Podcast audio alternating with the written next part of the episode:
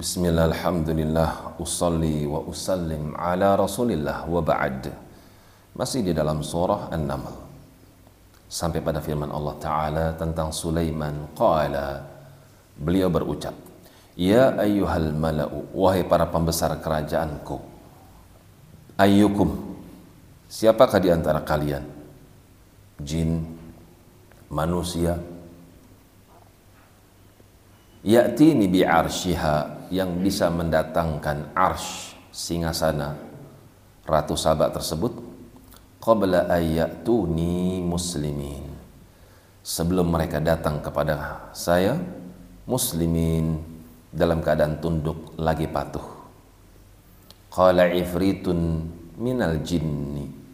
Maka ifrit yang merupakan pembesar dari kalangan jin mengatakan ana ati kabihi saya sanggup mendatangkan ars tersebut kepada anda. Qabla an taquma min maqamik. Sebelum baginda berdiri dari kursi baginda. Kekuatan yang amat kuat.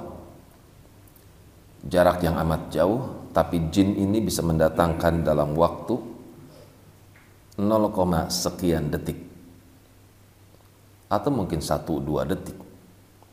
Jin ini bisa memindahkan singgasana Ratu Saba yang ada di Yaman menuju Damaskus dalam waktu satu atau dua detik. Wa inni alaihi laqawiyun amin. Sungguh aku terhadap pekerjaan ini qawi memiliki kemampuan. Amin. Dan bisa dipercaya. Skill dan amanat merupakan dua syarat suksesnya seorang di dalam mengatur sesuatu.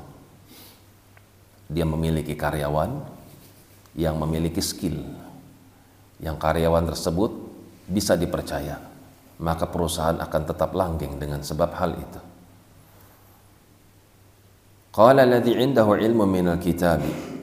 Akan tetapi berkatalah seorang yang di sisinya dia memiliki ilmu minal kitab. Dari kitabnya Allah. Ana atika bihi qabla ayyartadda ilaika tarfuka. Aku sanggup mendatangkan singgasana tersebut sebelum engkau mengedipkan matamu. Tentu ini lebih cepat dibandingkan yang pertama. Yang pertama bisa memindahkan singgasana Ratu Saba sebelum Sulaiman bangkit dari tempat duduknya. Adapun yang satu, dia lebih cepat lagi. Dia bisa memindahkan singgasana Ratu Saba sebelum manusia berkedip dengan matanya. Siapakah orang ini? Yang pertama, indahu ilmu minal kitab. Dia memiliki ilmu dari kitab. Seorang yang mengetahui nama-nama Allah yang agung, yang kemudian dia berdoa dengannya, maka seorang tersebut memiliki doa yang dikabulkan.